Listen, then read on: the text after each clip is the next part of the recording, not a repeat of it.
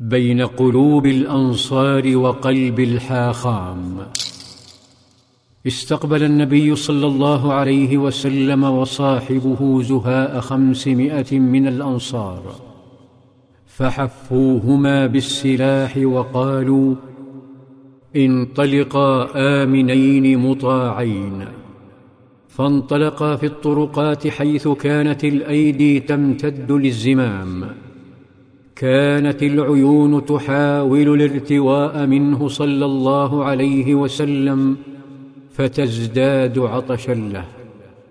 يتواصل الركض والهتاف وينتشر الأطفال والخدم في الطرقات ينادون حبيبهم. يا محمد يا رسول الله يا محمد يا رسول الله. ويلتفت أحد الأطفال فيرى الفتيات المراهقات وإشاراتهن على أسطح المنازل فيقول إن العواتق لفوق البيوت يتراءين يقولن أيهم هو؟ أيهم هو؟ فما رأينا منظرا شبيها به يومئذ. ثم يقول شهدت يوم دخل النبي صلى الله عليه وسلم فلم أر يوما أحسن ولا أضوأ منه. ويسيل موكب النور حتى يفيض على حي بني النجار. وفي الحي فتيات يضربن بدفوفهن ويتغنين ويقولن نحن جوار من بني النجار يا حبذا محمد من جاري. وفي ذلك الجوار يتوقف صلى الله عليه وسلم فيقول لأخواله أي بيوت أهلنا أقرب؟ فيتقدم أنصاري سخي يقال له أبو أيوب. يتقدم والسعادة تغمره فيقول أنا يا نبي الله.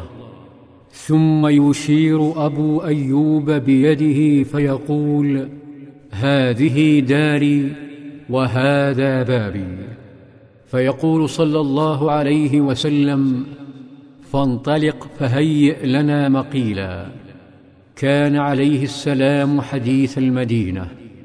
وصل خبره إلى مسامع حاخام يهودي مطلع ومتواضع. كان منشغلا بالاختراف لأهله فارتاع للخبر وانخرط مسرعا وانطلق مذهولا.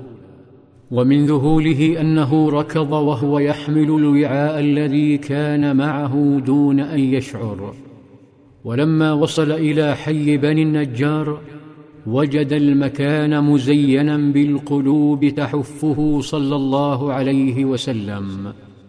هدأت خطوات الحاخام وتقدم رويدا رويدا يحدق يتفرس في وجه النبي صلى الله عليه وسلم حتى قال في نفسه هذا ليس بوجه كذاب ثم تأكدت فراسته عندما أخذت عقله وقلبه أول خطبة خطبها صلى الله عليه وسلم.